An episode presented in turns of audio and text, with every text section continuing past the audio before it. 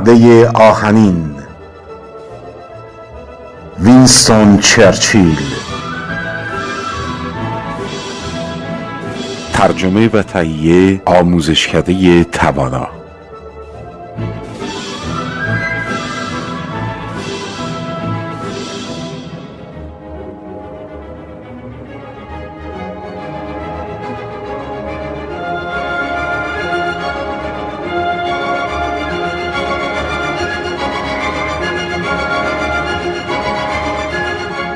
زندگی حماسی وینستون چرچیل چندین دوره رو در سیاست شامل می شد. از ظاهر شدنش در کسوت قهرمان جنگ در جنگ بوئر در سال 1899 تا گام نهایی اون در لباس نخست وزیر بریتانیا از سال 1951 تا 1955 در این میانه چرچیل فرمانده نخست نیروی دریایی در جنگ اول جهانی رئیس خزانه در دهه 1920 نخست وزیر افسانه‌ای و رهبر جنگی از سال 1940 تا سال 1945 بود. چرچیل به همون اندازه که قهرمان دموکراسی بود قربانی اونم بود. در طول بیشتر سالهای دهه 1930 اون به خاطر هشدارهای مسررانه و فاقد محبوبیتش درباره خطر آلمان نازی از مناسب عمومی برکنار بود.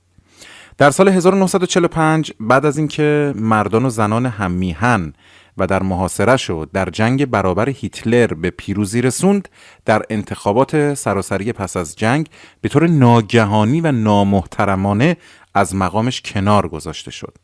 با این حال اون همچنان پوپولیست و دموکراتی تمام ایار باقی موند که هرگز دست از این قاعده مشهورش نکشید که دموکراسی بدترین نظام سیاسی است جز اینکه در میان بقیه از همه بهتره. این سخنرانی در دومین دوره تبعید سیاسیش ایراد شده.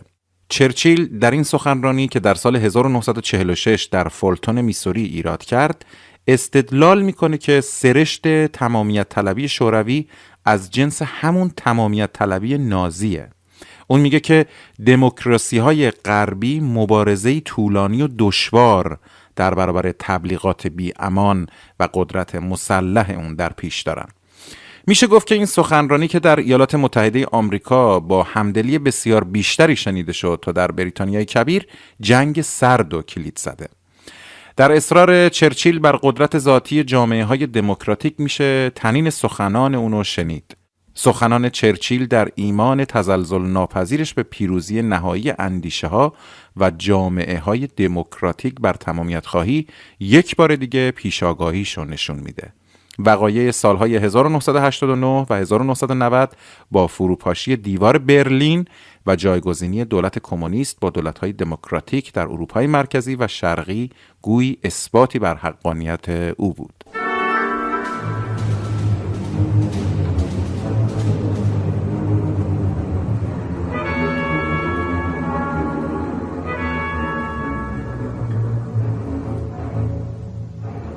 خوشحالم که امروز بعد از ظهر به کالج وستمینستر اومدم و مفتخرم که مدرکی به من دادین. نام وستمینستر به نوعی برای من آشناست. انگار این اسم قبلا شنیدم. در حقیقت بخش بسیار بزرگی از تحصیل و آموزش من در سیاست، دیالکتیک، رتوریک و یکی دو چیز دیگه در وستمینستر بوده. در واقع هر دوی ما در دو نهاد یکسان، مشابه یا هم خانواده آموزش دیدیم.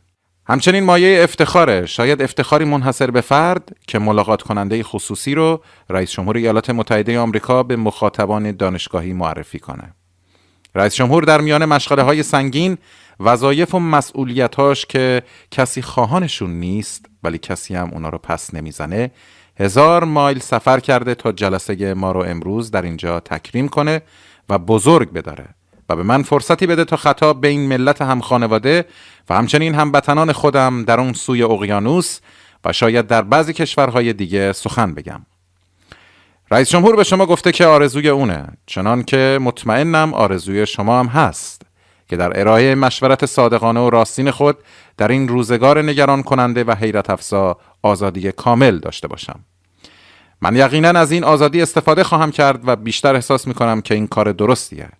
چون هر جاه طلبی فردی و خصوصی که در روزگار جوانتر بودنم دنبال کردم ورای ناممکن ترین رویاهای من محقق شدم اما بذارید این نکته رو روشن کنم که من هیچ مأموریت یا منصب رسمی از هیچ نوعی ندارم و فقط به نیابت از خودم سخن میگم. اینجا چیزی نیست جز همین که می‌بینید. در نتیجه با تکیه بر تجربه سالهای دراز عمرم می‌تونم به ذهنم اجازه بدم تا مروری کنم بر مشکلاتی که در روزهای پس از پیروزی مطلق نظامیمون حاصل کردیم و سعی کنم با تمام قدرتی که دارم اطمینان یابم که اونچه با این همه ایثار و رنج حاصل شده برای عظمت و امنیت آینده نوع بشر حفظ شه. ایالات متحده آمریکا در این دوره در نقطه اوج قدرت جهانی قرار داره. این لحظه با وقار برای دموکراسی آمریکایی است. چون به همراه برتری در قدرت پاسخگویی و مسئولیت پذیری هیجان انگیزی نسبت به آینده میاد. اگه به اطرافتون نگاه کنید نه تنها احساس می کنید که ادای وظیفه کردین احساس نگرانی خواهید کرد که مبادا در این مرحله دستیابی خود مرتکب قصور شین. اکنون فرصت آشکار و درخشنده پیش روی هر دو کشور ماست. ترد کردن، نادیده گرفتن یا در هم شکستن اون سرزنش و ملامت طولانی روزگاران پس از ما رو به همراه خواهد داشت. ضروریه که استقامت فکر، پشتکار در هدف و سادگی با شکوه تصمیم گیری، راهنما و حاکم مردم انگلیسی زبان در صلح باشه. همچنان که در جنگ بود. ما باید ثابت کنیم از عهده این تکلیف دشوار برمیایم و چنینم خواهیم کرد. مردان نظامی آمریکایی وقتی به وضعیتی جدی نزدیک میشن عادت دارن که در صدر تصمیم خودشون این کلماتو بنویسن. مفهوم راهبردی کلی. در این عبارت حکمتی هست چون منجر به روشن فکری میشه. پس اون مفهوم راهبردی کلی که امروز باید ثبت کنیم کدومه؟ چیزی نیست جز امنیت و رفاه. آزادی و پیشرفت همه خونه ها و خونواده های همه مردان و زنان همه سرزمین ها من اینجا به ویژه از کلبه ها و خانه های آپارتمانی بیشماری سخن میگم که نوناورشون در میانه حوادث و دشواری های زندگی تقلا می‌کنه تا زن و فرزنداشو در برابر محرومیت حفظ کنه و خونوادهشو با خدا ترسی بار بیاره یا بر مبنای مفاهیم اخلاقی که بسیاری اوقات نقش مهمشون رو ایفا می‌کنن. برای امنیت دادن به این بیشمار خانه ها باید از اونها در برابر دو مهاجم قولاسا یعنی جنگ و استبداد محافظت کرد. همه ما ناآرومی های هولناکی رو می‌شناسیم که خانواده های معمولی رو تحت فشار قرار میده. وقتی که نفرین جنگ سرزده بر ناناور اونا و کسانی که اون براشون کار و تدبیر می‌کنه وارد میشه. ویرونی هولناک اروپا با تمام عظمت از دست رفتش و بخشهای بزرگی از آسیا به چشمهای ما خیره شدند وقتی نقشه های آدمیان شرور و انگیزه های تجاوزگرانه دولت های قدرتمند بر مناطق بزرگی از قالب جامعه متمدن فرود میاد مردم فروتن با دشواری هایی روبرو میشن که از عهدهشون بر نمیان. برای اونا همه چی تحریف شده است. همه چی در هم شکسته و حتی خرد و خار شده است.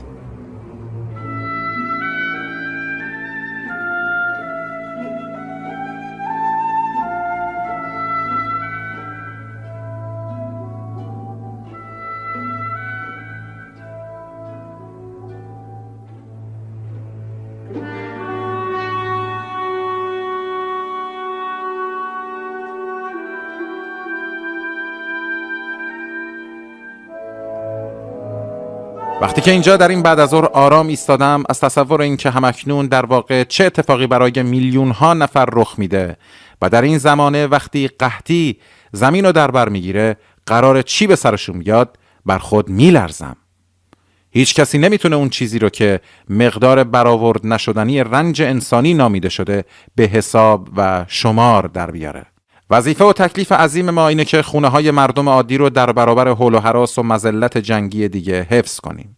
همه ما بر سر این توافق داریم.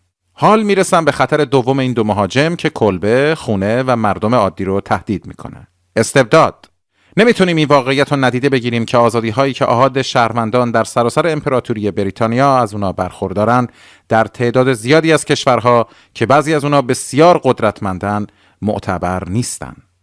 در این کشورها انواع مختلفی از دولتهای پلیسی مردم رو در چنگال اختیار و واسطه خود دارند. قدرت دولت بدون هیچ قید و محدودیتی اعمال میشه. در این زمان که دشواری ها و مشکلات بیشمار هستند، وظیفه ما نیست که با آمریت در امور داخلی کشورهایی دخالت کنیم که در جنگ فتحشون نکردیم. ولی هرگز نباید از بیان بی حراس اصول بزرگ آزادی و حقوق انسان که میراث مشترک جهان انگلیسی زبانه دست برداریم که از طریق منشور کبیر لایحه حقوق قرار احصار زندانی محاکمه توسط هیئت منصفه و قانون متعارف انگلیسی مشهورترین تجلیات اون رو در اعلامیه استقلال آمریکا می‌بینیم.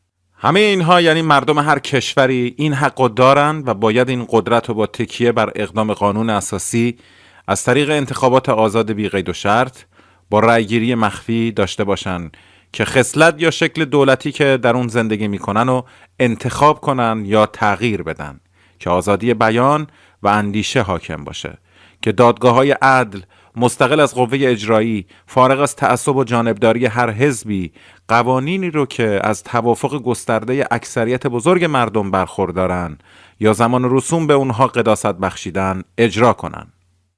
این پیام مردم بریتانیایی و آمریکایی به نوع بشره. بیاین اون چرا که به اون عمل می‌کنیم نشر بدیم و تبلیغ کنیم. بیاین به اون چه که تبلیغ می‌کنیم عمل کنیم.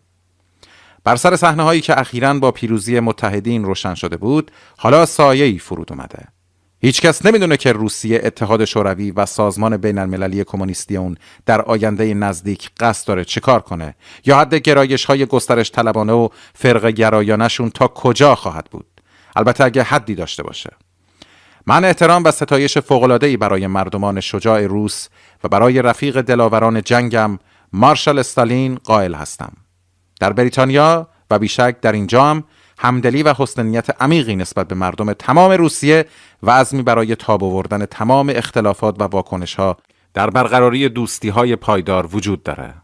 ما می‌فهمیم که روسها با از میان برداشتن هر گونه احتمال تجاوز آلمان نیاز دارن در مرزهای غربیشون امنیت داشته باشن. ما به روسیه در جایگاه به حقش در میان کشورهای پیشرو جهان خوش آمد میگیم. ما از پرچم روسیه بر فراز دریاها استقبال می‌کنیم. بالاتر از همه ما از تماسها و ارتباطات دائم مکرر و روبه رشد میان مردم روس و مردم خودمون در هر دو سوی اقیانوس اطلس استقبال می‌کنیم. اما اینم وظیفه منه که بعضی از واقعیت ها رو درباره وضعیت فعلی در اروپا با شما در میون بذارم. چون مطمئنم که می‌خواین واقعیت ها رو همونطور که می‌بینیم پیش روی شما قرار بدم. از اسچین در بالتیک تا تریس در آدریاتیک پرده آهنین در سراسر قاره فرود اومده. پشت اون خط تمام سرمایه کشورهای کهن اروپای مرکزی و شرقی قرار داره. ورشو، برلین، پراگ، وین، بوداپست، بلگراد، بخارست و صوفیه همه این شهرها و جمعیتهای مشهور اطرافشون در جایی واقعا که باید اونو قلمرو شوروی بنامم.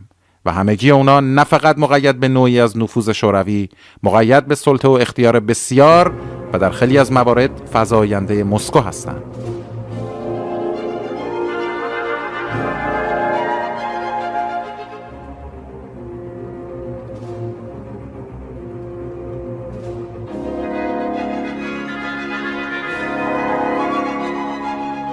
تنها آتنه یونان با اون شکوه نامیراییش که آزاد درباره آیندهش در انتخاباتی زیر نظر بریتانیایی ها، آمریکایی ها و فرانسوی ها تصمیم بگیره. دولت تحت تسلط شوروی در لهستان تشویق شده که دخالت های عظیم و نابحقی داخل آلمان داشته باشه و اخراج اجباری میلیون ها آلمانی در ابعادی هولناک و تصور ناشدنی در حال رخ دادنه. احزاب کمونیست که در همه این کشورهای شرقی اروپا بسیار کوچک بودند به درجه از اهمیت و قدرت رسیدن که بسیار فراتر از تعداد اونهاست و در همه جا خواهان کسب تسلط تمامیت خواهانه هستند. دولت های پلیسی تقریبا در همه موارد مسلط شدند و تا کنون جز در مورد چکسلواکی هیچ دموکراسی راستینی وجود نداره. ترکیه و ایران هر دو عمیقا از ادعاهایی که نسبت به اونها میشه و فشاری که دولت مسکو به اونها میاره ناراحت و ناراضی هستند. در برلین روسها تلاش می‌کنن که در منطقه اشغالیشون در آلمان با ابراز لطفهای خاص به گروههایی از رهبران جناح چپ آلمانی یک حزب شبه کمونیستی راه بندازن.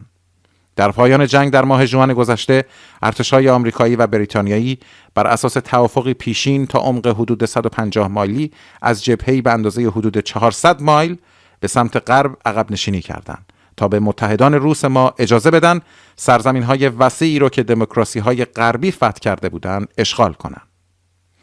اگه حالا دولت شوروی از طریق اقداماتی مجزا کوشش کنه که یک آلمان مدافع کمونیست در مناطق خودش برپا کنه باعث دشواری های جدی تازه‌ای در مناطق بریتانیایی و آمریکایی خواهد شد و به آلمان های شکست خورده قدرت میده تا میان شوروی ها و دموکراسی های غربی دست به مزایده بزنن. با هر نتیجه که از این واقعیت ها به دست میاد و اینا واقعیت هستند بی هیچ تردیدی این اروپای آزاد شده ای نیست که ما برای ساختنش نبرد کردیم و اون اروپایی هم نیست که ملزومات صلحی دائمی رو در خودش داشته باشه.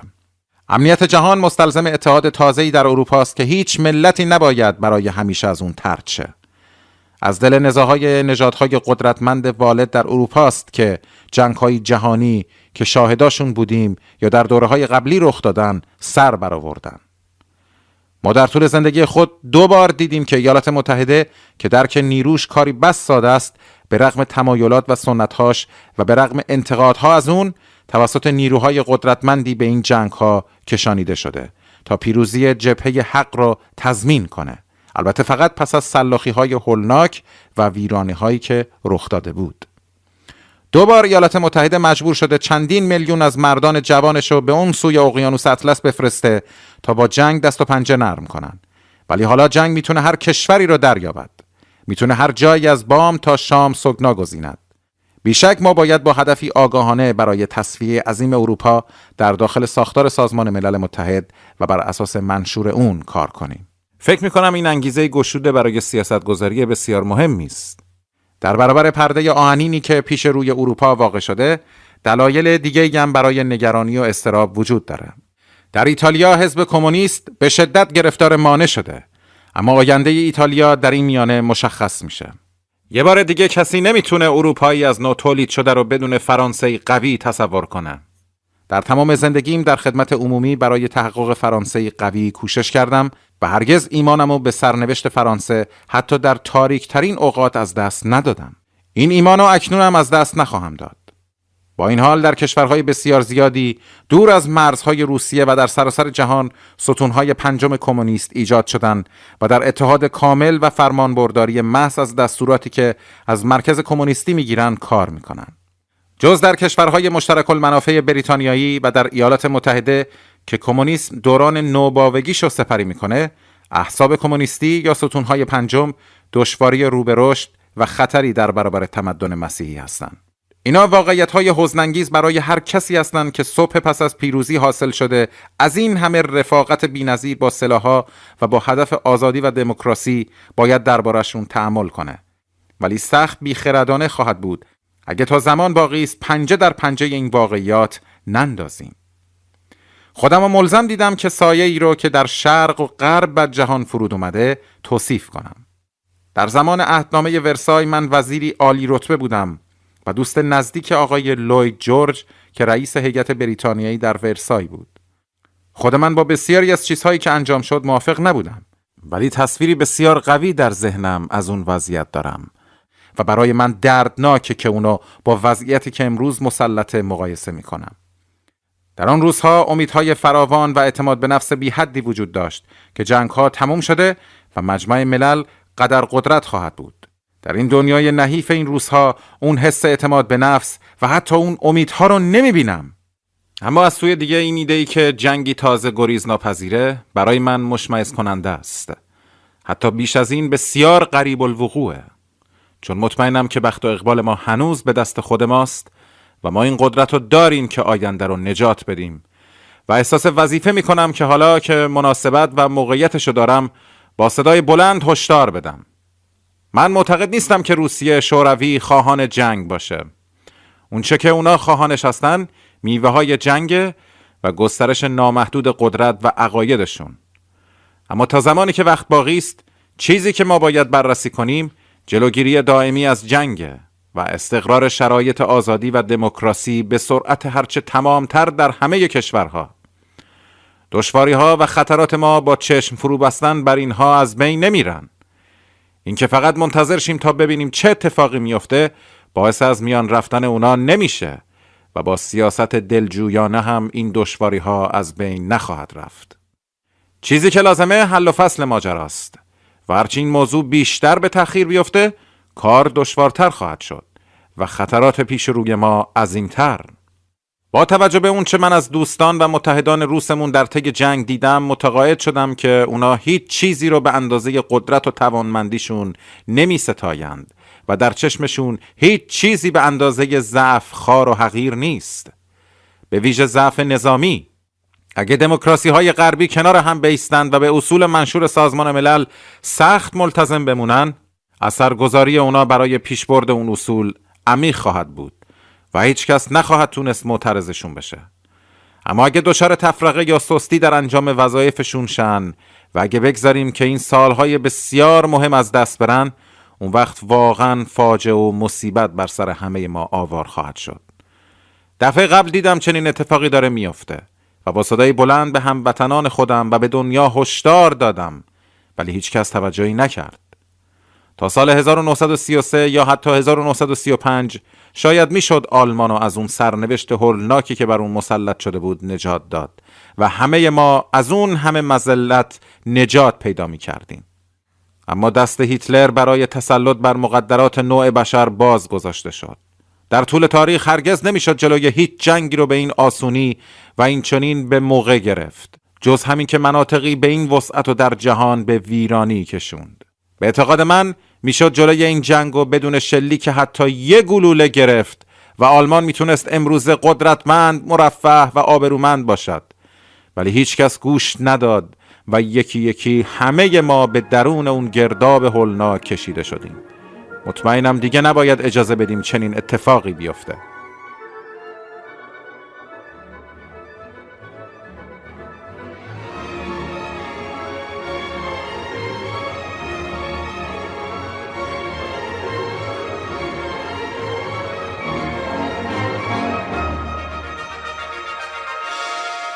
وینستون چرچیل که پیوند تنگاتنگی با والاترین لحظات دموکراسی ها در نبرد قرن بیستمیش با تمامیت گرایی داشت فردی اشرافی بود که شهرت و محبوبیتش در کشور خودش به شدت متزلزل بود.